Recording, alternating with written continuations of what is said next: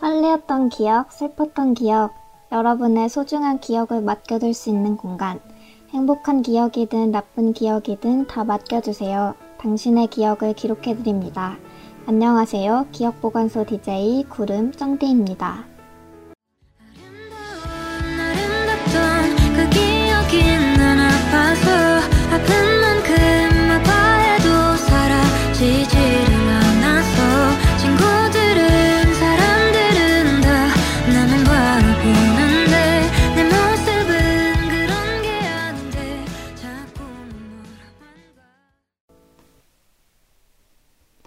네, 안녕하세요. 기억보관소입니다. 본격적으로 방송을 시작하기 전에 청취 방법 먼저 안내해드리겠습니다. 본 방송의 경우 PC로 청취해주시는 분들께서는 yirb.연세.ac.kr에서 지금 바로 듣기를 클릭해주시고, 스마트폰으로 청취해주시는 분들께서는 앱스토어, 플레이스토어에서 열 맵을 이용해주시거나 스푼을 다운로드하신 후 yirb를 검색하고 이용 부탁드립니다. 사운드 클라우드와 팟빵에 YIRB를 검색하시면 저희 방송을 비롯해 다양한 열배 방송을 다시 들으실 수 있으니 많은 관심 부탁드려요. 저작권 문제로 다시 듣기에서 제공하지 못하는 음악의 경우 사운드 클라우드에 선곡표를 올려놓겠습니다. 더불어 열분 이번 학기 안전하고 즐거운 방송을 위해 마이크를 주기적으로 소독하고 모든 DJ가 마스크를 쓰고 방송을 진행하고 있습니다. 사회적 거리를 지키며 안심하고 들을 수 있는 열비되기 위해 항상 노력하겠습니다. 네, 안녕하세요 여러분. 여기는 기억보관소이고요. 저희는 DJ 구름 정디입니다. 네, 되게 오랜만에 방송을 하잖아요. 맞아요. 한 2주 아닌가요? 그쵸, 2주 쉬고. 네. 그쵸. 그래서 한 3주? 3주인 것 같아요, 3주. 2번 쉬었으니까. 거의 한 달 만에. 그쵸, 그쵸. 맞아요. 저희가 이 오프닝 곡을 볼빨간 사춘기 나의 사춘기에게라는 곡을 선정했잖아요. 네. 이거를 구름이 먼저 소개를 시켜줬는데 제가 이걸 듣고 나서 노래가 너무 좋아서 그쵸, 한 그쵸. 일주일 동안 계속 들었거든요. 그쵸. 아, 노래가 너무 좋고, 그리고 가사도 되게 좋잖아요. 이게 그 볼빨간 사춘기 이 노래를 만들 때부터 안지영이 작곡 작사한 노래인데 되게 애착이 간다고 했던 노래더라고요. 그래서 가사도 그냥 힘들었을 때, 가수 활동하면서 포기하고 싶었을 때, 그럴 때의 감정을 사춘기라고 표현하면서 썼더라고요. 그래가지고 가사도 너무 좋고, 힘들고 어려울 때 이 노래 들으면 또 뭔가 공감도 되고 위로도 되고 그러는 것 같아요. 안지영이 가사를 썼을 때 그런 이유 때문이었군요. 제가 유튜브에 네. 이 노래를 라이브로 찾아 들었었는데 네. 그때 안지영이 콘서트인가 거기서 이 노래를 네. 부르면서 울더라고요. 맞아요. 그래가지고 네, 그런 이유가 있어가지고 더 와닿지 않았을까 싶네요. 네, 이 노래가 되게 그 안지영 목소리, 그 다른 노래들 부를 때 목소리랑 느낌이랑 또 다른 것 같아요. 그래서 더 좋은 것 같습니다. 맞아요. 맞아요. 그렇죠. 그러면 저희 한 3주 동안 어떻게 지냈는지 한번 말해볼까요? 구름은 어떻게 지냈어요? 저는 그 중간고사 준비를 한창 하다가 열심히 네. 중간고사 준비를 하고, 그러고 좀 시험 끝나고 쉬는 동안 서울도 놀러 갔다가 또 다시 또 요즘엔 과제 열심히 하고 있습니다. 그리고 지금 스푼에서 블레이님이 입장하셨는데 오셨는데 안녕하세요라고 해주셨어요. 네. 안녕하세요. 네. 네. 정진은 어떻게 지냈나요? 저도 동일하게 중간고사가 끝나고 다른 과제가 엄청 많이 생겨버려가지고 거의 뭐 중간고사 끝난 그 기분을 만끽하지는 못한 것 같고요. 그냥 이제 저도 하고 있는 게 많아가지고 이걸 정리를 좀 해야 되는데 이걸 어떤 거를 정리를 할지 지금 고민하고 있습니다. 아, 이제 또 2020년이 두 네. 달도 채 안 남았기 때문에 맞아요. 그쵸. 정리할 걸 정리할 때죠. 맞아요. 아, 그리고 지금 또 과제가 엄청 많잖아요. 진짜 한 학기 내내 너무 바쁜 것 같습니다. 맞아요.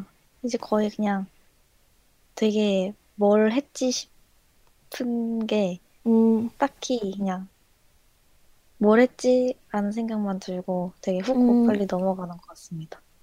맞아요. 또 코로나 때문에 원래 했던 계획보다 못한 것도 많고, 음, 그리고 코로나 핑계로 또 막 그렇게 많은 걸 하지 않아가지고 그런 생각이 많이 드는 것 같아요.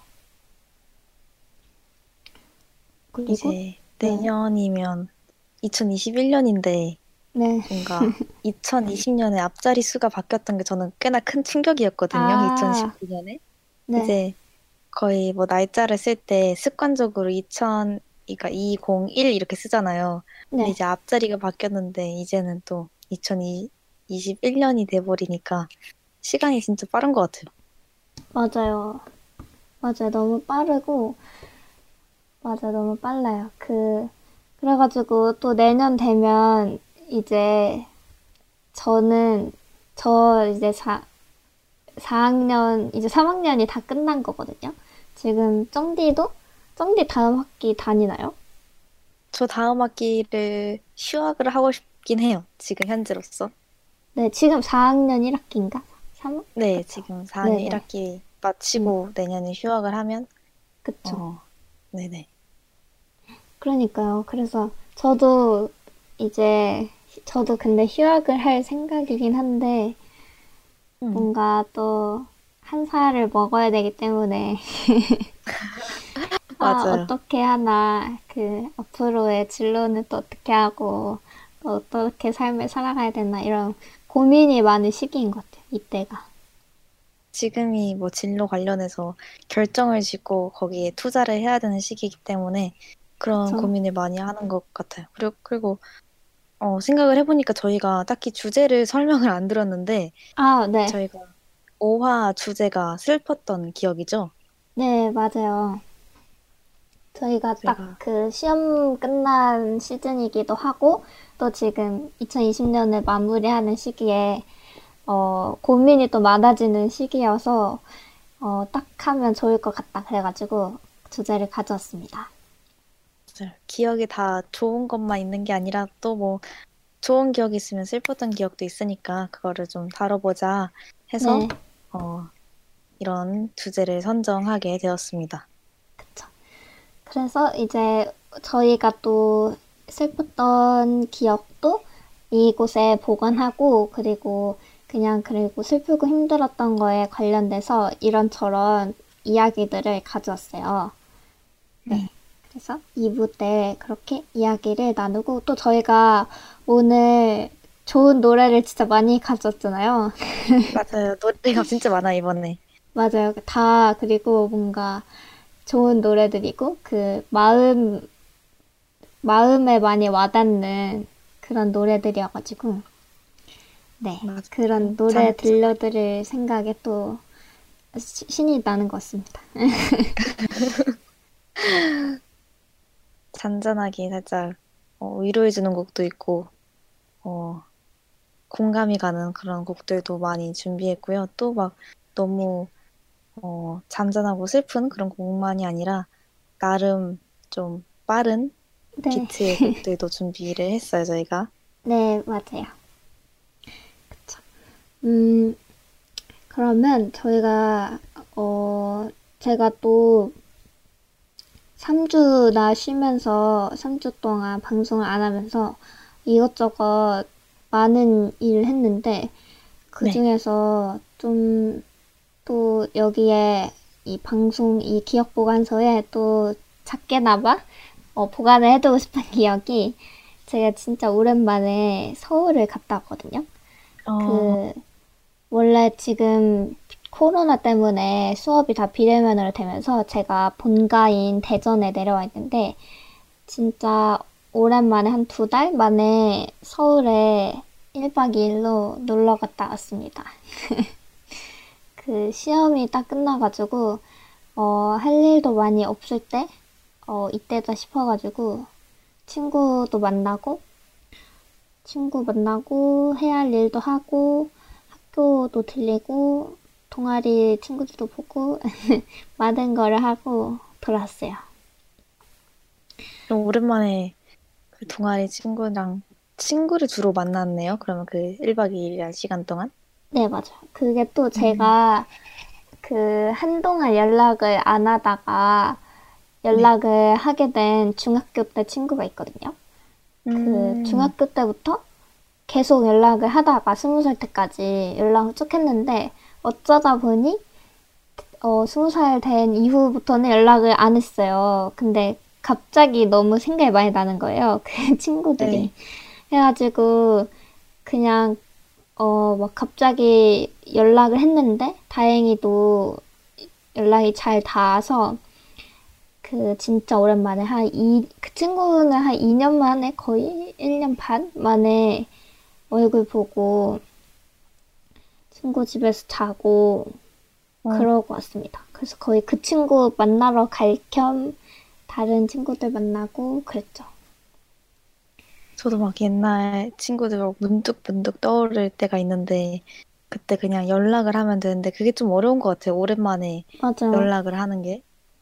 그쵸. 그래서 근데 그 연락을 하는 게 어려운데 막상 하면 또 잘 받잖아요. 그래서 저도 그 연락 안 하던 친구랑 연락을 하고 같이 만난 다음에 그 다 같이 잘 지내던 다른 친구들이 한 2명 더 있었는데 그 친구들한테도 그냥 우리 만났고 만났으니까 한번 연락을 해보자. 그래서 좀 두근두근해 하면서 연락을 했거든요. 근데 또 엄청 금방 답이 오고 너무 좋아하는 거야, 친구들이. 그래가지고 아 진짜 연락을 하면 좋은데 그 하는 거 자체가 힘든 것 같아요. 왜 힘든지 잘 모르겠지만 그게 어려운 것 같아요. 하면 되게 반갑고 그런데 그 하기까지가 되게 오랜만인데 해도 되나 뭔가 이런 생각이 들면서. 맞아요. 약간 눈치를 보게 되는 거죠. 제가 나 싫어하는 게 아닐까? 내가 연락하면 귀찮아하지 않을까? 이렇게. 뭔가 구름은 그게 남기고 싶은, 기록하고 싶은 기억이었다면 저는 오늘 이 방송 바로 하기 직전에 기록하고 싶은 기억이라기보다는 되게 신기했던 경험인데 제가 그 필라테스라는 운동을 하거든요. 네. 근데 그 중간고사 이후에 되게 오랜만에 운동에 갔는데 되게 막 열심히 한 것도 아닌데 집에 돌아와서 확인해 보니까 다리에 멍이 부항 뜬 것만이 엄청 많이 있더라고요. 아, 그래서... 필라테스 하고 왔는데? 네네. 평소에도 그냥 자주 하고 그러는데 이날은 그냥 뭐 열심히 하지도 않았는데 다리를 확인해 보니까 멍이 막 한 7개인가 엄청 커다란 게 있는 거예요. 그래서 그냥 왜지? 계속 지금도 생각을 하고 있고 방금은 그 의자에 새끼 발가락이 찍혀가지고 아 진짜 너무 아파서 지금 계속 그 발만 빼놓고 요양하고 있거든요. 아, 그래서 이번 주는 뭔가 몸이 아픈 그런 주가 된 것 같아요. 이유 없이 갑자기. 네, 그니까요. 뭔가 그런 걸 액땜했다 그러잖아요. 아, 맞아요, 너무 맞아요. 뜬금없는데 너무. 네, 그러면은 저희가 또 오늘 많은 이야기를 준비해가지고 이제 2부로 넘어가려고 하는데 2부로 넘어가기 전에 저희가 또 노래 하나를 준비했어요. 그게 가인의 카니발이라는 노래인데 이 노래를 생각보다 많이 알고 계시진 않더라고요. 네, 저도 이 노래 처음 듣거든요. 그쵸, 그쵸. 이 노래가 제 엄청 좋아하는 노래인데 그 가인 솔로 하면은 피어나가 제일 먼저 떠오르기도 하고 이 노래 앨범 자체가 가인이 활동했을 그 당시에는 그렇게까지 화제가 되진 않았었더라고요. 근데 이게 2016년에 나온 노래인데 그 가사가 죽음을 주제로 한 가사예요. 근데 죽음을 카니발로 표현을 한 건데 이게 노래 자체는 되게 밝고 신이 나는데 가사를 좀 생각하면서 들으면 뭔가 되게 슬픈 부분들이 많아요. 그래가지고 너무 좋은 노래라서 꼭 들려드리고 싶어가지고 준비를 해봤습니다. 저도 이번에 그 구름이 이 노래를 소개해서 알게 되었는데 뭐 여러 가지 찾아보니까 뮤직비디오 자체도 뭔가 죽음을 좀 오히려 카니발이라고 하면서 좀 승화를 하는 것 같더라고요. 좀 유쾌한 이미지를 전달하는 것처럼. 네, 맞아요. 그래서 이제 이 노래를 듣고 오도록 하겠습니다. 네. 가인의 카니발 듣고 오겠습니다. 네.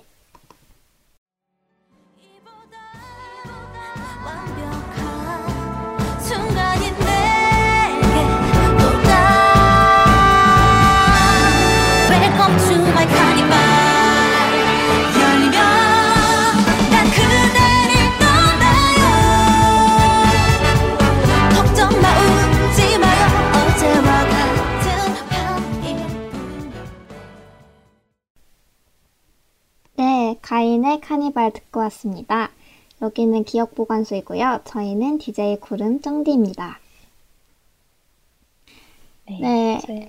이분은 이제 슬펐던 기억에 대해서 이런저런 얘기를 나눠 볼 텐데요.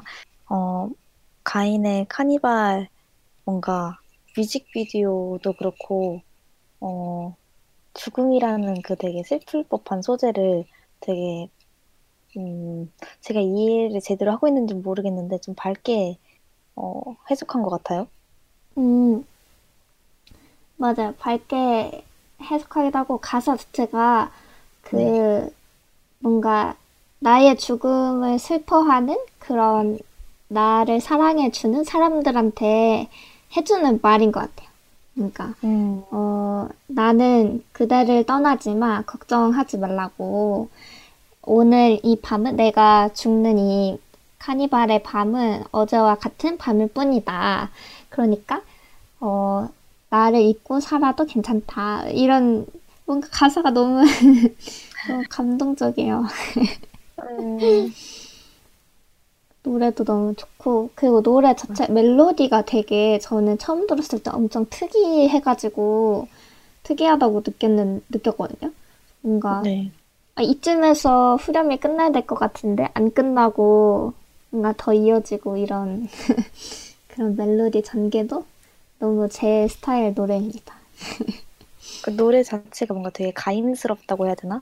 멜로디도 뭔가 피어나 그 곡의 느낌이 살짝 연상이 되기도 하면서 가인 느낌이 많이 나고 또 죽음을 그냥 죽음에서 끝나는 게 아니라 그거를 통해서 새롭게 카니발의 문을 열게 됐다는 것 자체가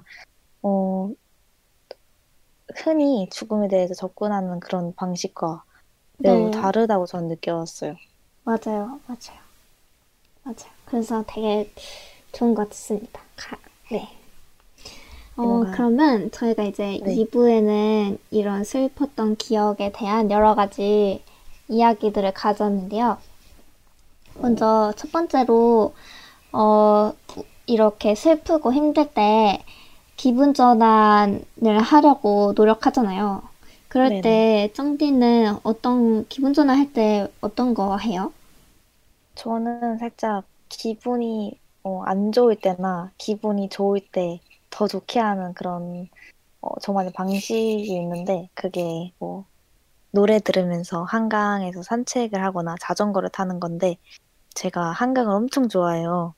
그래서 거의 한강 홍보대사라고 할 정도로 거의 인스타그램을 보면 제가 스토리를 올릴 때마다 다 한강이거든요.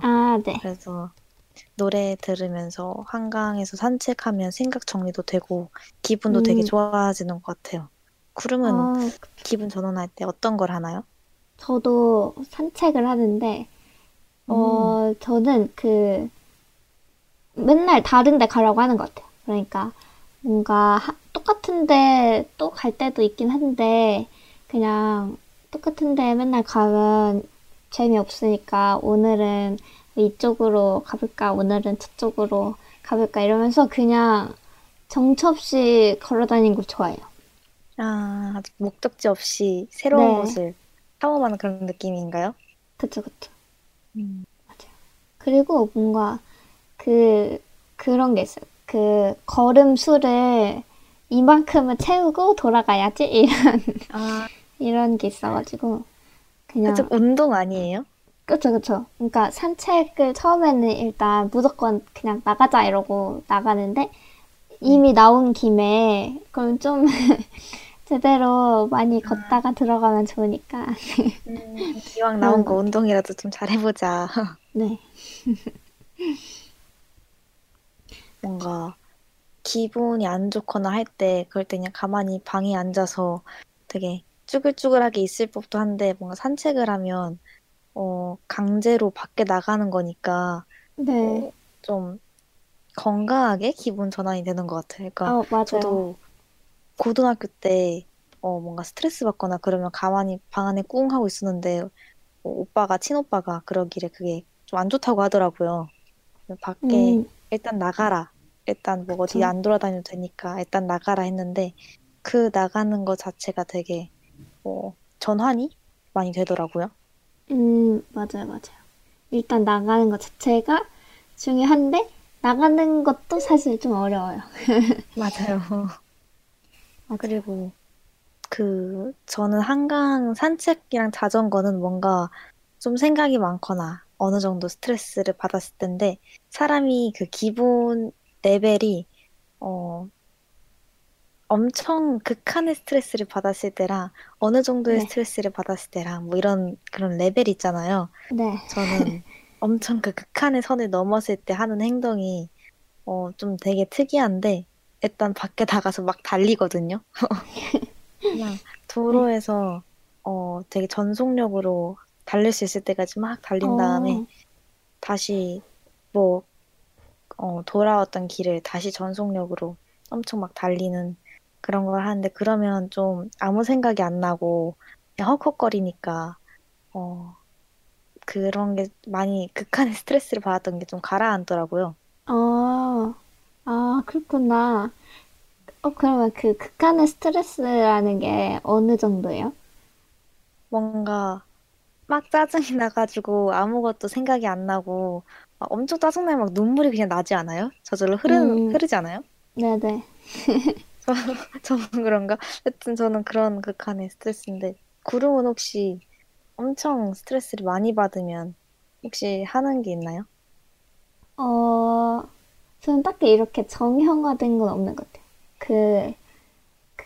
제가 막 기분 변화가 크지 않거든요. 그래서 되게 평이한 감정을 갖고 사는데, 네. 엄청 스트레스 받았을 때는, 그냥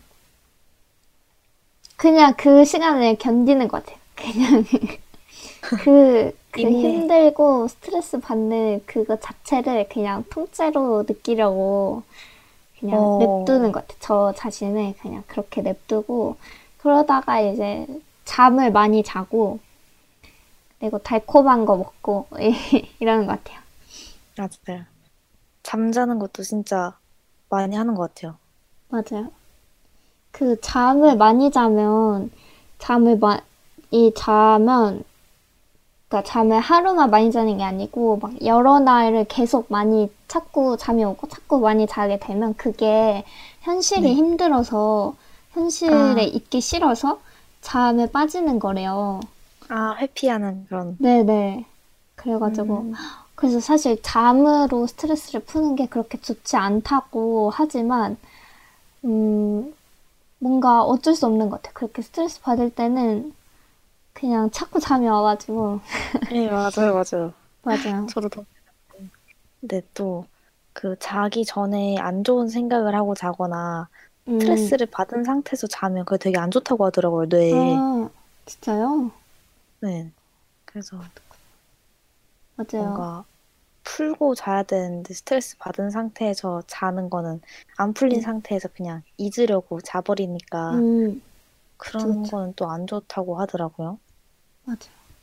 그러면은 그 보통 그렇게 자기 전에나 뭔가 우울할 때 기분 전환을 하러 산책을 하는 것도 있지만 뭔가 오락거리를 찾기도 하잖아요. 네, 그죠. 그래서 그럴 때 찾는 음식이나 예능 뭐 이런 거 있나요? 저는 무한도전을 굉장히 좋아했기 때문에 일단 유튜브 영상 중에 그 5분 순삭인가? 그거에서 네네. 무한도전을 보고요. 그리고 네, 일단 영상 같은 경우에는 무한도전 보는 것 같아요. 혹시 그룹은 뭐 찾는 예능이나 영상 같은 게 있나요? 저는 최근은 아니고 작년부터 오마이걸에 빠졌기 때문에 저는 뭔가 과제가 너무 많거나 너무 짜증이 난다 그러면 일단 오마이걸을 검색을 해서 오마이걸 제가 좋아하는 노래도 듣고 영상도 보고 그런 걸 오마이걸을 많이 보고 오마이걸 노래 많이 듣는 것 같아요. 그리고 귀여운 게 제일 짱이라고 하잖아요. 그래서 네. 그 벤틀리 슈퍼맨 돌았다 벤틀리 영상을 한참 또 보죠. 너무 귀여워가지고. 네. 네. 그리고 또 최근에 진짜 최근에는 그 놀라운 토요일에 해리가 네. 엄청 춤추는 게 많이 영상에 뜨더라고요. 근데 그게 너무 해리가 너무 귀엽고 그 영상과 노래가 나오면 춤을 완곡해서 추잖아요. 그게 너무 웃기고 귀여운 거예요. 그래서 그 해리 춤추는 영상 막 찾아보고 그랬던 것 같아요. 맞아요. 저도 해리 엄청 좋아하는데 이번에 놀토에서 해리가 네. 놀토에서 안 나오잖아요. 그러니까요. 많이 아쉬운데. 그러니까 뭔가 저는 해리가 하차한다는 얘기를 듣고 진짜 뭔가 왜 하차하지? 뭔가 너무 아쉬운 거예요. 해리가 진짜 맞아요. 찰떡이었는데 뭔가 놀토의 얼굴 같은 존재로 네. 좀 비중이 좀 많았는데 나간다니까 그러니까요. 좀 아쉬운 것 같아요. 맞아요. 청취자분들은 뭔가 우울할 때 찾는 음식이나 예능이나 영상이 있는지 궁금한데 한번 생각을 해보시고 네. 댓글을 달아주세요. 네. 네. 저는 뭔가 우울할 때 좀 사람이 많이 먹잖아요. 네. 그래서 뭐 단 거, 초콜릿 뭐 이런 것도 있는데 제가 짠 거를 되게 좋아해가지고 옛날에는 소금도 막 그냥 찍어서 혼자 먹고 그랬거든요. 아 진짜요? 그래서, 네. 좀 짭조름하니 저는 좋아서 막 일부러 그 멸치볶음 같은 것도 굉장히 짠데 밥 없이 그것만 먹고 그랬는데 네. 그래서 우울할 때 좀 짭조름한 과자? 그러니까 체다 네. 치즈 맛 프레첼이 있거든요. 그게 진짜 맛있어요. 네네. 뭔지 알아요. 그거 먹고. 그래요? 그거 맛있어요. 네. 맞아, 맛있어요. 근데 엄청 짜잖아요. 아, 엄청 짜나요? 그래서 막 근데 너무 맛있고 중독성 있어서 짜도 계속 먹게 되는 것 같아요. 맞아요. 그리고 감자칩도 많이 먹고. 네, 그쵸. 지금 도마뱀님이 방금 밥 먹으면서 5분 순삭 보고 있었다고 하네요. 아, 맞아요. 재밌어요. 근데 이게 맞아. 5분 순삭이 처음에는 네. 5분이었다가 그 5분을 재는 그 기준이 점점 뒤로 가가지고 막 10분짜리도 나오고 그러더라고요. 맞아요. 이름만 5분이고. 네, 맞아요. 길이는 그렇지 않은. 저도 오늘 무한도전 5분 순삭 봤거든요. 요즘에 좀 많이 올라오는 것 같아요. 그러니까 무한도전을 그리워하는 사람들이 갈수록 많아지는 것 같고 그 팬층이 맞아요. 더 두터워지는 그런 느낌이에요. 맞아요. 그쵸. 그러면 저는 네. 저는 그렇게 스트레스 받을 때 항상 달콤한 음료수를 찾는 것 같아요. 저는 뭔가 전 짠 거는 그렇게 안 좋아해가지고. 네. 제일 좋아하는 음료수는 토피넛 라떼거든요. 그래가지고 그 토피넛 라떼도 카페별로 맛이 다 다른데 제가 제일 좋아하는 토피넛 라떼는 그 이디야에서 다들 많이 아실 것 같은데 이디야의 토피넛 라떼에 그 샷추가를 해서 먹으면 그게 진짜 맛있어요. 그래가지고 유명한 조합이죠, 꽤? 아마도. 그래서 저는 그걸 즐겨 마시는 것 같습니다. 이디야에서 그거 먹어본 적이 없는데 한번 먹어봐야겠네요. 근데 네. 뭔가 그 구름이 생각했을 때 이디야가 제일 맛있었다면 가장 맛없던 카페는 어딘가요? 그거는 제가 또 생각해 놨는데 그 네.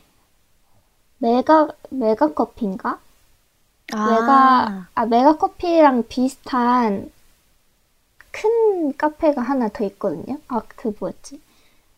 뭔가 노란색 치즈가 로고로 되어 있는 곳인가요? 아닌가?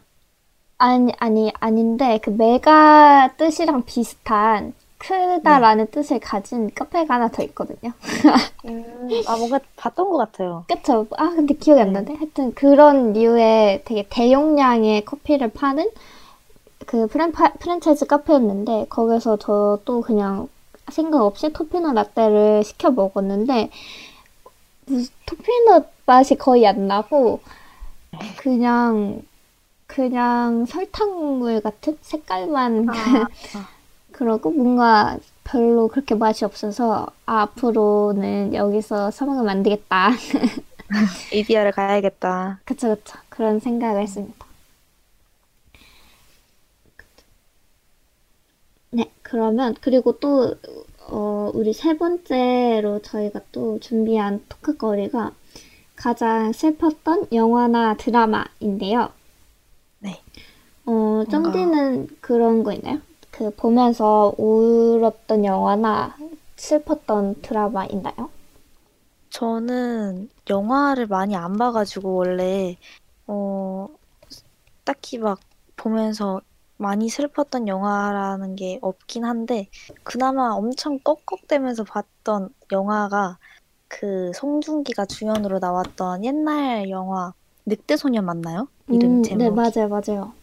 네, 그거를 봤을 때 그 박보영이 네.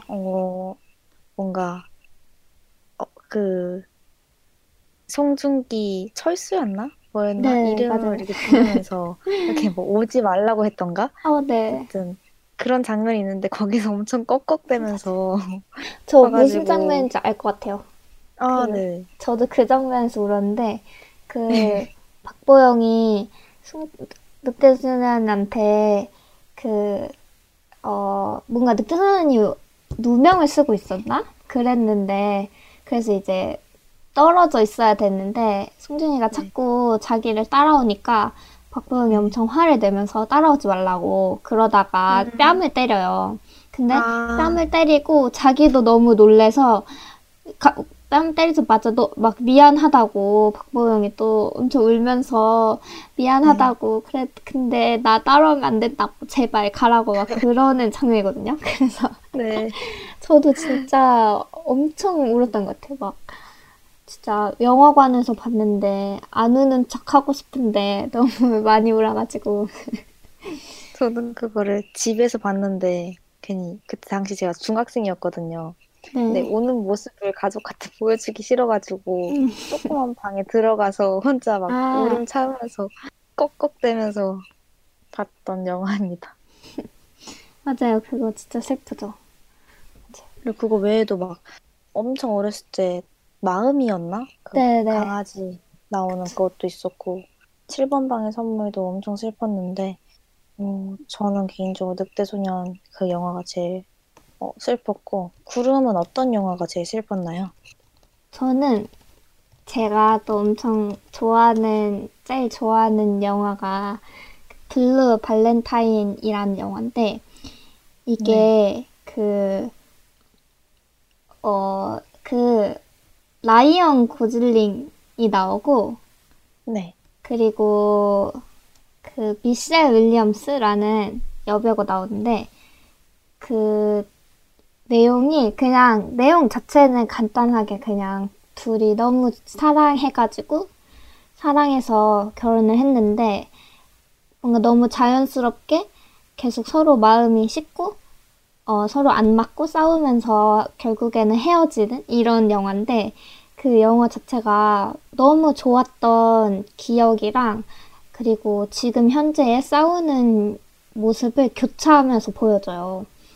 되게 대조시키면서 보여주는데 그거 자체가 너무 슬프고 그리고 막 영화를 다 보고 나면 뭔가 이렇게 좋아했던 사람이랑도 헤어지는데 사랑이 무슨 의미인가 이런 생각도 들고 그리고 중간에 제가 엄청 울었던 부분은 그 여주인공이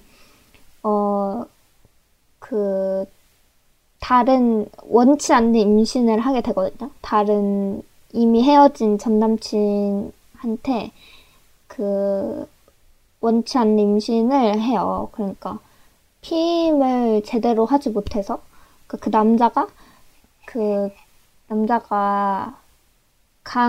강압적인 성관계는 아니었는데 하여튼 피임을 하라고 했는데 남자가 말을 안 듣고 안 해가지고 임신을 하게 된 거죠. 근데 그때 당시에는 이미 라이언 고즐링이랑 사귀고 있었던 때였거든요. 그래가지고 네. 그러면 낙태를 할 거다 자기는. 그래서 낙태를 하러 병원에 갔는데 그게 엄청 힘들게 묘사가 되거든요. 그러니까 낙태를 하는 것 자체가 뭔가 자기의 몸 안에 칼을 대야 되는 거고 또 어떤 그 태아 아주 작은 그런 세포 하나에 불과하더라도 뭔가 그거를 죽여야 된다라는 마음 그리고 내가 원치 않는 일 때문에 이런 걸 해야 된다 뭐 이런 그리고 되게 그 낙태 과정이 수치스러움이 느껴지는 그런 작업이기도 하고 이래가지고 그거를 보여주는데 여주인공이 결국에는 낙태를 하지 못하고 나 더 이상 못하겠다 이러고 그냥 포기를 하고 나가거든요. 그래가지고 그 장면이 뭔가 너무 슬픈 거예요. 저는 왜 슬픈지 막 정확히는 모르겠는데 그냥 그렇게 포기할 수밖에 없는 마음이 이해가 되기도 하고 또 낙태를 포기했을 경우에 겪어야 될 그 상황들도 너무 힘들 것 같고 또 앞으로 헤쳐나가야 될 게 너무 많고 하여튼 그래서 제가 너무 감정이입을 하면서 봐가지고 저 그 장면에서 또 한참 울면서 영화 끝날 때까지 울었던 기억이 납니다. 뭔가 저도 그 영화를 봤으면 굉장히 이것저것 생각이 많이 들고 함께 슬퍼졌을 것 같아요. 네, 그래서 뭐 제가 그냥 울고 싶을 때 이럴 때 이 영화를 자주 봅니다. 아, 이게 영화를 보고 슬퍼서 우는 사람도 있는데 아예 울고 싶어서 슬픈 영화를 찾는 사람도 있더라고요. 그쵸. 맞아요. 그래가지고 그쵸. 슬픈 영화가 하도 많아서 맞아. 그쵸. 이제 뭔가 슬플 때나 그런 또 요즘 유튜브 노래 추천하는 그런 거 보면 뭐뭐 할 때 듣는 노래 이렇게 많이 나오잖아요. 네. 슬플 때 듣는 노래라든지 그 위로받고 싶을 때 듣는 노래에 꼭 포함되는 그런 노래 곡이 있는데 그게 이하이의 한숨? 이 항상 그런 콘텐츠마다 포함이 되더라고요. 맞아요. 그 노래가 막 위로를 해주는 노래이기도 한데 그냥 멜로디 자체가 슬퍼가지고 뭔가 마음 편히 울게 되는 그런 노래인 것 같아요. 맞아요. 뭔가 나의 마음을 다 이해해주는 것 같은 가사여가지고. 맞아요. 그렇습니다. 그리고 또 뭔가 한숨이라는 곡은 좀 위로해주는 그게 살짝 잔잔하게 위로를 해주는데 그거 말고도 좀 엄청 막 신나고 둠칫거리진 않지만 나름 듬직거리는 네. 그런 곡이 있는데 그게 위너의 공허해라는 곡인데 많이들 아시겠지만 제목에서 나타나듯이 좀 잔잔한 그런 건데 엄청 슬픈 멜로디만은 아니라서 저는 이 노래가 좋았거든요. 맞아요. 진짜 공허한 느낌? 그러니까 현실은 맞아요. 그대로인데 내 마음만 아닌 거죠. 그래서 노래 자체는 그냥 평이하고 뭔가 신나는 리듬도 있고 그렇지만 뭔가 여전히 공허하고 슬픈 그런 느낌. 네. 그럼 저희가 이제 한숨을 듣고 다시 위너의 공허해로 들어보고 나서 3부로 넘어가겠습니다. 네, 두 곡 듣고 올게요.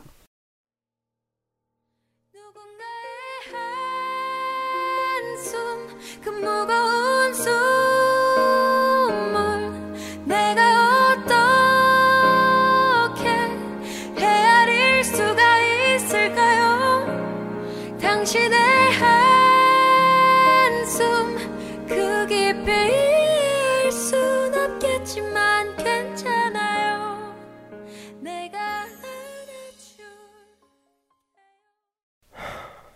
거울 속에 내 모습은 창빈 것처럼 공허해. 혼자 길을 걸어봐도 텅빈 거리 너무 공허해. 연애 다다다다다다 baby don't worry. 너란 꿈을 속엔 현실의 아침은 공허해. 네, 여기는 기업 보관소이고요. 저희는 DJ 구름 정디입니다. 이제 3부는 저희 DJ들의 기억을 보관하는 시간입니다. 네. 노래 두 곡을 듣고 왔는데 두 곡 다 너무 좋은 노래여가지고 오랜만에 위너의 네. 공허해를 듣게 됐는데 제가 저 노래가 나올 때 고등학생이었나? 그때쯤 이 노래가 나와서 뭔가 노래를 들으면 그때 들었던 그 특유의 시기가 떠오르잖아요. 그래서 네, 맞아요. 그때 시기가 떠올라가지고 괜히 짧은 3분 내에 추억이 돋고 그랬네요. 맞아요, 맞아요. 근데 찾아보니까 이 노래가 위너 데뷔곡이더라고요. 아. 그거는 몰랐는데 그래가지고 데뷔곡부터 이렇게 좋은 노래를 했었구나. 그쵸. 그리고 그 이하이의 한숨도 듣고 왔는데 이 노래가 그 종현이 작사 작곡한 노래였더라고요. 그래가지고 종현 추모할 때 이 노래를 이하이가 또 불렀었는데 그때 또 그래서 눈물을 흘렸던 그런 노래였었네요. 네. 뭔가 작사, 작곡을 종현이 했다고 딱 하고 가사를 봤을 때 되게 더 와닿는 그런 느낌이 드네요. 네, 그쵸. 네, 그러면 저희가 또 이제 이번 시간에는 저희들의 기억을 보관하는 시간이잖아요. 네. 네, 그래서 구름은 네, 뭐 슬펐던 기억하면 생각나는 그런 사연이라든지 그런 기억이 있나요?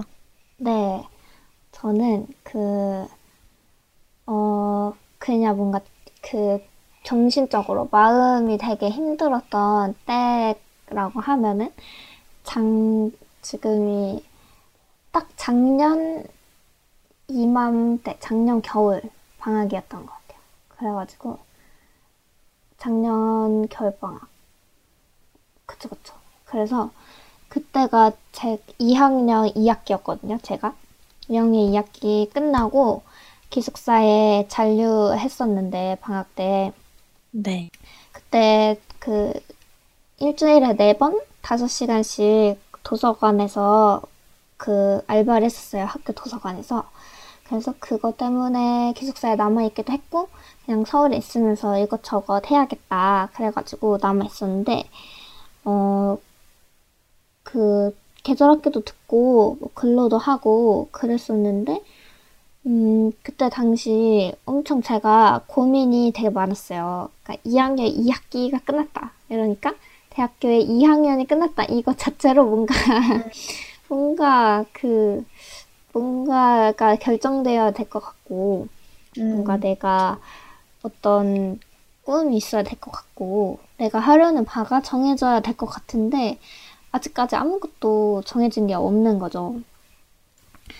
그래서 막, 대입병이라고 하잖아요. 그래서 엄청 이때 막 그리고 이제 2년이나 지났으니까 저한테 너는 꿈이 뭐냐? 너는 어떤 데 관심이 있냐? 졸업하고 무슨 일 할 거냐? 아니면 뭐 휴학을 할 거냐? 뭐 복수 전공은 뭘 할 거냐? 뭐 이런 저런 말들이 많고, 저한테 쏟아지는 질문도 많았고, 저 스스로도 저한테 질문을 많이 했던 거죠. 뭘 해야 되지? 이런. 근데 뭐 누구나 그렇겠지만 사실 대학교 2학년이라고 해서 어른인 것도 아니고 아직 어리잖아요. 지금도 제가 되게 어린데, 아직 뭐 평생의 진로를 정하지 않아도 괜찮은 시기인데 그냥 뭔가 많은 부담감이 있었던 거죠. 그래서 그렇죠. 얼른 복수 전공을 정해서 곧 수강 신청도 해야 되고, 복수 전공을 지금은 정해야 이제 남은 2년도 그 새로운 전공을 배우면서 졸업을 할 수 있을 텐데, 빨리 정해야 되는데 뭘 해야 될지를 모르겠고 그러는 거죠. 근데 그때 당시 도서관 근로도, 방학에는 도서관에 사람이 많이 없으니까 할 일도 많이 없어서 그냥 되게 할 일이 없었어요. 그래서 도서관 가도 일을 많이 하지 않아도 쉬는 시간이 많았고, 그때마다 그냥 책을 읽거나 뭐 또 진로를 알아보거나 이런 걸 했던 거죠. 그러니까 뭔가 엄청 무기력해지는 거예요. 내가 뭘 해야 될지를 모르겠고, 뭔가 앞에 미래가 보이지 않고, 나만 아무것도 모르는 것 같고, 나는 진짜 진로의 방향조차도 모르겠는데, 다른 친구들은 막 인턴도 하고, 대활동도 하고, 복수 전공도 이미 신청하고, 뭐 어디 여행도 가고 이렇게 하는데, 뭔가 나만 아무것도 안 하고 가만히 있는 것 같아가지고 그런 것 때문에 엄청 힘들었던 것 같아요. 그래서 그 도서관 진짜 딱 근로만 하고 방에 다시 돌아오고, 그러니까 네. 밖에 나설 때는 오늘은 여기저기 산책도 하고 어디 카페 가서 공부도 하고 뭐 필요한 것도 사고 맛있는 밥도 먹고 이렇게 해야겠다 결심은 하지만, 그냥 나가자마자 안 되겠다, 오늘은 빨리 들어와야겠다, 너무 힘들다 이런 생각을 하니까 밥도 네. 대충 때우고 그냥 샐러드 먹거나 김밥 사 먹거나, 그래서 막 돈이 얼마 안 들었어요 그때. 서울에 사는데도 밥을 잘 안 먹어가지고 살도 많이 빠지고, 그러다가 그리고 기숙사 방이 엄청 좁잖아요. 진짜 한 4걸음 걸으면 끝나는 그런 좁은 방인데, 하루 종일 그런 방에만 있으니까, 또 도서관 근로를 가지 않는 날에는 뭐 계속 하루 종일 방에만 있고 잠만 자고 이러니까 엄청 힘들어진 거죠. 그래서 제가 너무 많이 자가지고 언제는 진짜 계속 잠만 자서 깨어있는 시간이 한 8-9시간 만 있는 거예요. 계속 누워있으니까.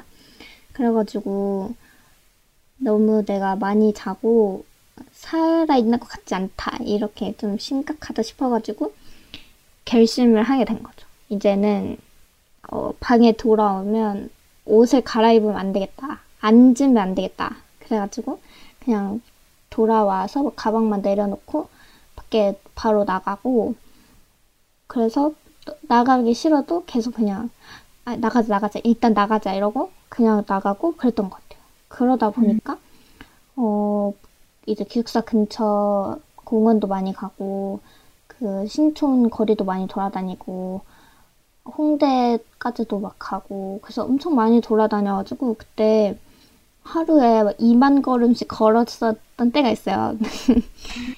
그래서 막 갔다 오면은 겨울인데 또 추워가지고 다리 막 얼고 다리도 엄청 아프고 그랬는데 그래도 그렇게 산책이라도 하니까 바깥 바람 쐬고 그러니까 아무것도 안 하고 산책만 해도 그 생각 정리가 되는 것 같고 그러더라고요. 그래서 그렇게 많이 하다 보니까 괜찮아져가지고 복수 전공도 그냥 생각을 이제 그만하자 이래서 그때 응용통계학과를 하려고 수강신청을 그거 기초 과목을 신청을 했어요. 그때 당시 취업은 해야 될 테니까 취업할 수 있는 가장 좋은 거 해가지고 응통을 신청했는데 뭐 지금은 아 이건 내 길이 아니다 이래서 접었지만 그렇게 신청도 하고 또 이제 그러고 개강하고 나니까 이제 할 일이 생겼잖아요. 수업도 들어야 되고 과제도 해야 되니까 그러다 보니까 괜찮아지더라고요. 그래서 지금은 이제 아직도 막 진로에 대한 고민이 많긴 하지만 그렇게까지 걱정하지 않아도 그냥 살다 보면 알아서 내 앞길이 열리겠거니 그렇게 사는 것 같아요. 네. 그래서 그때가 제일 힘들었던 시기였던 것 같아요. 제가 살면서. 그래서 아까 제가 네. 여기에 보관을 하고 이제 잊어버리도록. 네. 아, 잊고 싶은 기억이었나요? 잊고 싶은 건 아닌 것 같아요. 차라리 보관을 해가지고 네. 그쵸. 차라리 그 보관을 해서 아, 그랬었지. 이젠 그러지 말아야겠다. 이런 그런 기억인 것 같아요. 맞아요. 뭔가 저도 대학교 2학년이랑 대학교 3학년의 그 느낌이랑 체감이 되게 다르잖아요. 네, 그쵸. 저학년에서 고학년이 된 듯한 그런 느낌이 들어가지고 저도 그때 고민 되게 많이 했는데 뭔가 계속 생각만 계속하면 스트레스만 받고 어느 때는 그냥 가볍게 좀 짐을 덜어두고 사는 것도 괜찮지 않을까 싶었거든요. 저도. 네. 뭔가 구름의 거기에 동의를 하고 뭔가 이때부터 많이 걷기 시작한 건가요?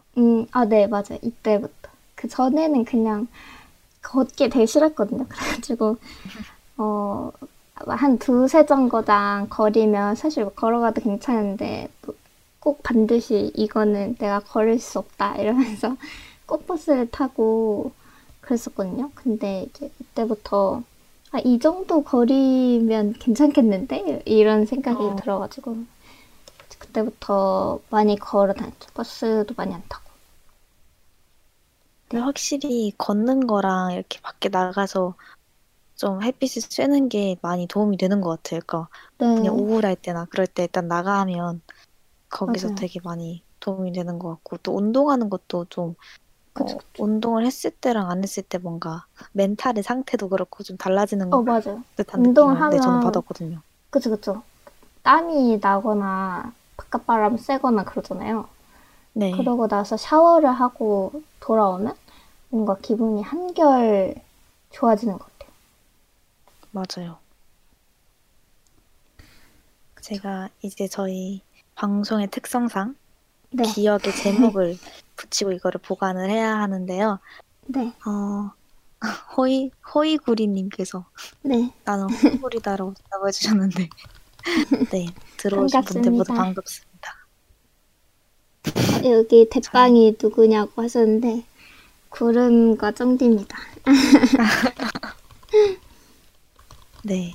네. 저희 일단 방송 특성상 그 기억을 제목을 붙여서 보관하는 그런 기억 보관소인데 뭔가 들었을 때 생각했던 게 이게 이 기억의 핵심이 뭔가 진로에 대해서 스트레스를 받다가 괜찮아진 그런 느낌이잖아요. 그래서 네. 뭔가 진로가 들어가서 그런 키워드가 들어간 게 뭐가 있을까 생각을 하다가 과거에 있었던 일이니까 뭔가 진로 이즈백을 좀 따와서 아, 네. 제목을 진로 이즈 100일로 하면 어떨까? 오, 하나의... 괜찮은데요? 네. 네. 좋은 것 같아요. 그 술, 제가 그때 술도 많이 먹었죠. 혼자 편의점에서 술 사가지고 그런 거 많이 먹었거든요. 그럼 딱 뭔가 알맞는 그런 느낌이네요. 네. 진로에 대한 고민 좀 덜자, 이제 과거다라는 의미에서 그치. 네, 그치. 백으로 하고 네, 과거다. 네, 좋은 것 같습니다. 그러면 이제 보관 멘트를 해주세요. 네, 13번째 기억 2020년 11월 9일 7시 40분에 구름님의 기억을 진로이즈 100으로 보관해드렸습니다. 땅땅. 네, 좋습니다. 저희가 방송 이거 기억이 지금 많이 쌓였잖아요. 네. 그쵸. 지금 저희가 13번째. 그쵸. 네. 맞아요. 벌써 3개나 기억이 쌓였습니다. 네. 그러면 이제 저희 노래 하나 듣고 올 건데, 해리 스타일스의 Falling이라는 노래예요.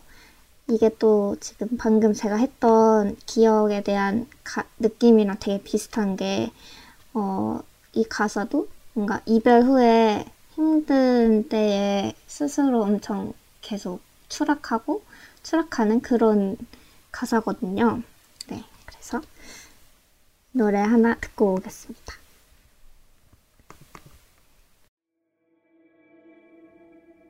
What am I now? What am I now? What if you're someone I just want around? I'm falling again, I'm falling again, I'm falling. What if I'm down? What if I'm out? What if I'm someone you all talk about?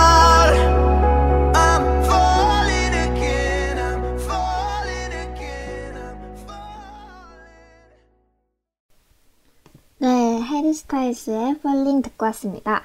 여기는 기억보관소이고요. 저희는 DJ 구름 정디입니다. 네.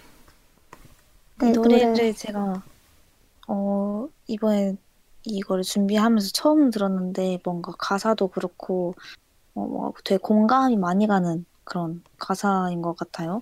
네, 맞아요. 너무 슬퍼요. 이거 뮤비가 진짜 슬픈데 뮤비에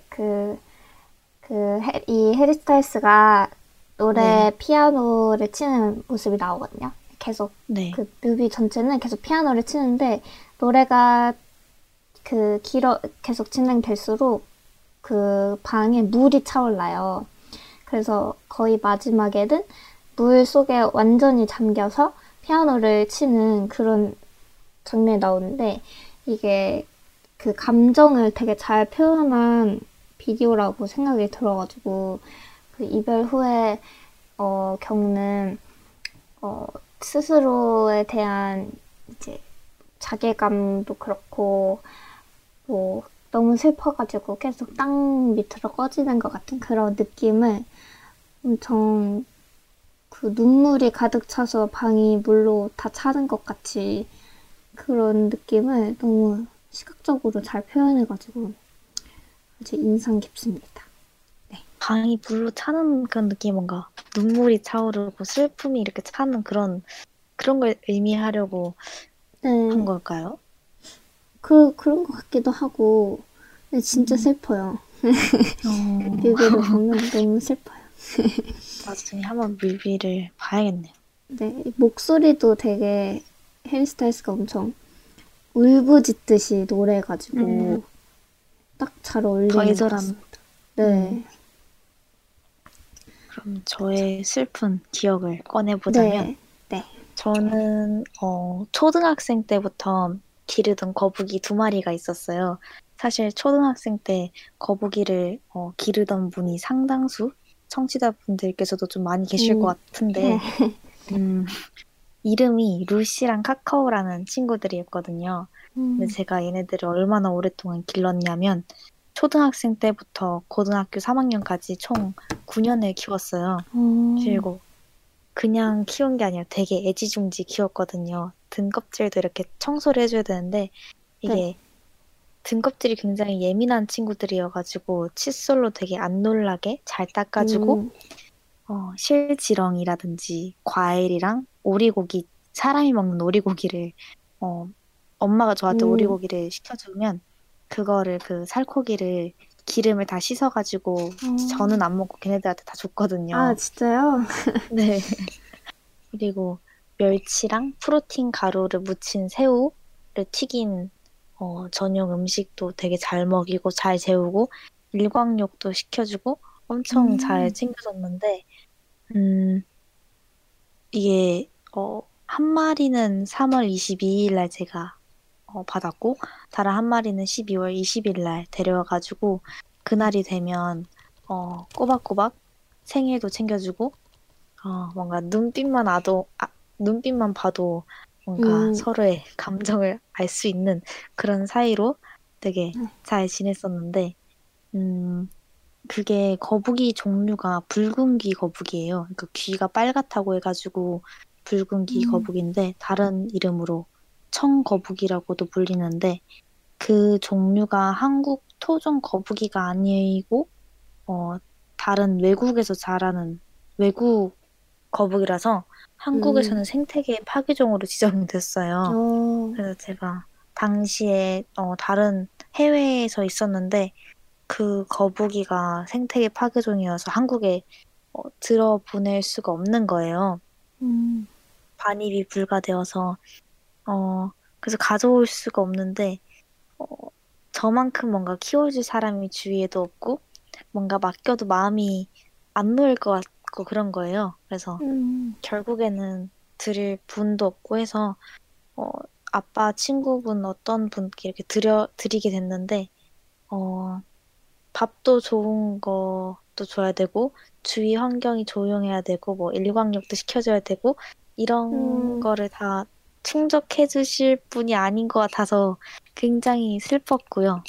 또 이게 뭔가 잘 마무리된 게 아니라 제가 어떻게 할 수가 없는 상황이니까 생각을 하면 슬퍼지기만 하고 아예 그 해결이 안 돼서 최대한 얘기를 안 해요. 거북이 얘기를. 왜냐면 꺼내면 제가 어떻게 할 수가 없고 그냥 슬픈 기억으로만 남아있으니까. 맞아. 그래서 친구들이랑 얘기할 때도 거북이 얘기가 나오면 슬프다고 얘기하지 말라고 하면서 길게 얘기를 안 하기도 하고 그런 네 저만의 슬픈 기억이 있습니다.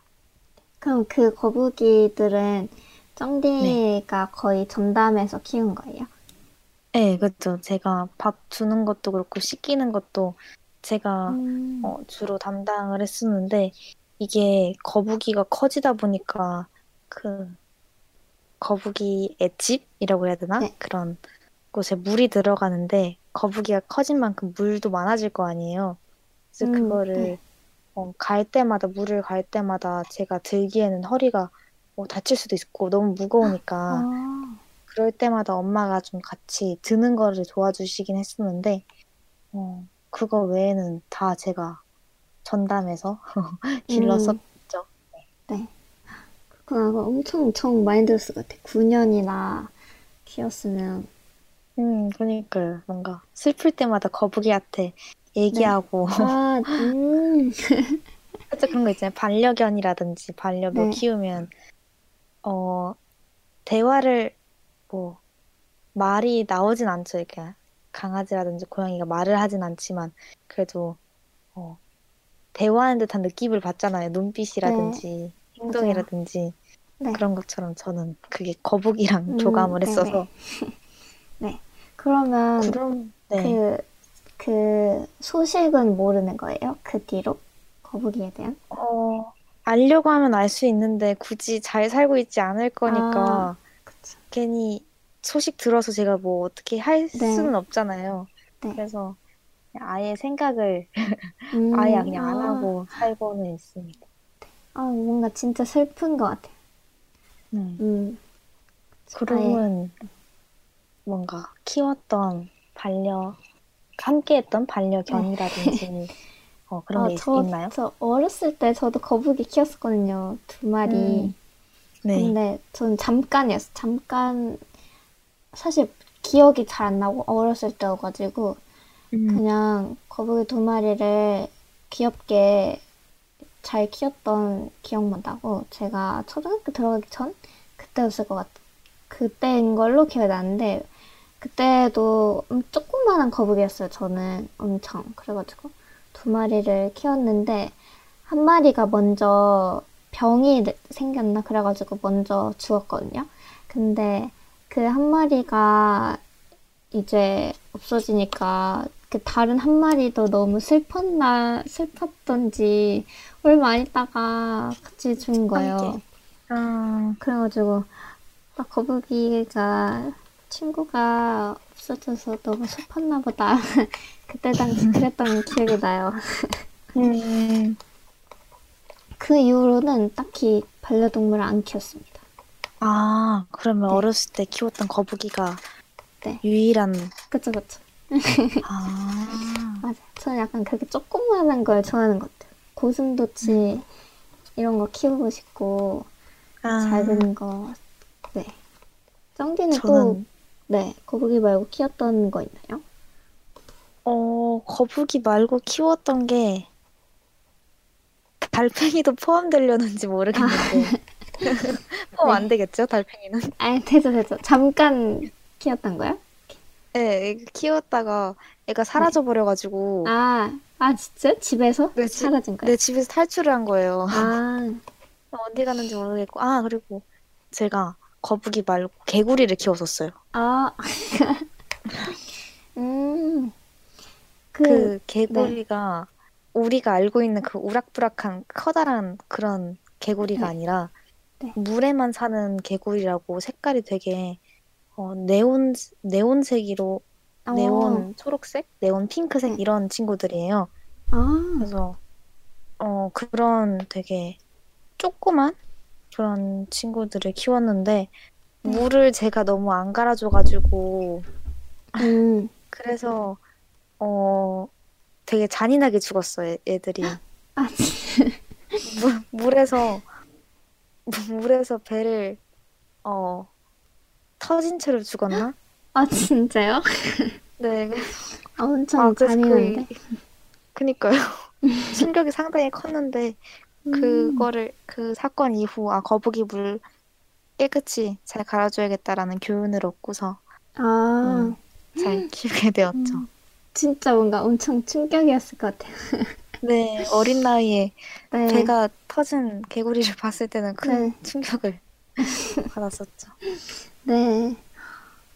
그러면 이제 짱디의 기억을 제목을 붙여서 보관해 드려야 되는데 전 뭔가 이 얘기를 듣고 떠올랐던 게 그 다비치의 거북이라는 노래가 있거든요. 아, 네네. 알죠. 그래서 뭔가 그냥 그 가사가 떠올랐는데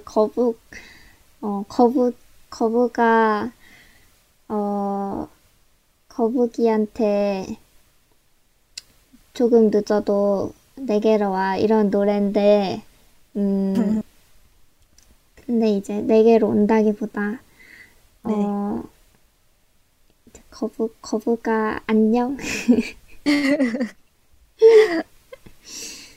또르 거북이한테 마지막 인사를 하면 좋잖아요. 인사를 제대로 뭔가 그 이후로 이제 그 소식을 못 들은 거잖아요. 네네. 네, 그래서 뭔가 그리울 것 같아가지고 거북이가. 괜찮네요. 제목을 살짝 다비치의 거북이? 어떻게 해야 좋을까요? 거북이한테 하고 싶은 말 없어요? 한마디? 한마디요? 자니? 잘 지내니? 뭔가 전 여친, 전 남친에게 하는 듯한 아. 그런 새벽 감성으로 잔이. 아. 잔이보다 거북아. 잘 지내니? 네. 잔이는 좀 그렇죠. 너무 슬픈데 거북아 잘 지내니? 괜찮네요. 그럼 이걸로 제목을 하는 걸로 할게. 네, 그러면 14번째 기억 2020년 11월 9일 7시 58분에 정디님의 기억을 거북아 잘 지내니로 보완해 드렸습니다. 땅땅땅. 아유, 좋습니다. 네. 이제 그러면 이제 벌써 이제 5화를 마무리할 시간인데요. 네. 저희가 다음 주에는 이제 오늘 슬프고 힘들었던 그런 기억을 했으니까 이제 그 다음 주에는 힐링이라는 주제로 찾아뵈려고 합니다. 네, 좋아요. 그래서 저희가 엔딩곡으로 아이유의 무릎이라는 곡을 준비했는데요. 뭔가 네. 마지막에 엔딩에 딱 지을 만한 저희가 네. 기억보관소 문을 닫을 때 마무리를 할 수 있는 그런 좋은 곡인 것 같아서 엔딩곡으로 선정했습니다. 맞아. 이 노래도 아이유가 가장 의미 있고 가장 좋아하는 그런 노래다라고 하더라고요. 그래서 자기가 죽으면 이 노래로 기억해달라 이렇게 말을 했었거든요. 아 진짜요? 네, 그래서 가져와 봤습니다. 그래서 이 노래가 이제 잠드는 밤에 무릎을 베고 누워서 어릴 적 그때를 기억하는 뭔가 그런 가사인데 뭔가 저는 이 노래를 들으면서 내가 죽기 전 마지막 날에 잠들기 전에 이런 생각을 할 수 있을 것 같다 이런 생각이 들었거든요. 네, 그래서 뭔가 가사가 깊은 잠을 잘 거예요 스르륵 스르르 하는데 이거를 들으시고 잠에 빠질 수도 있을 것 같아가지고 네, 그래서 엔딩으로 가져왔습니다. 네, 그러면 아이유의 무릎을 듣고 저희 오늘 기억보관소는 이만 문 닫겠습니다. 다음 주 월요일 6시 반에 다시 문 열겠습니다. 다음 주에 만나요.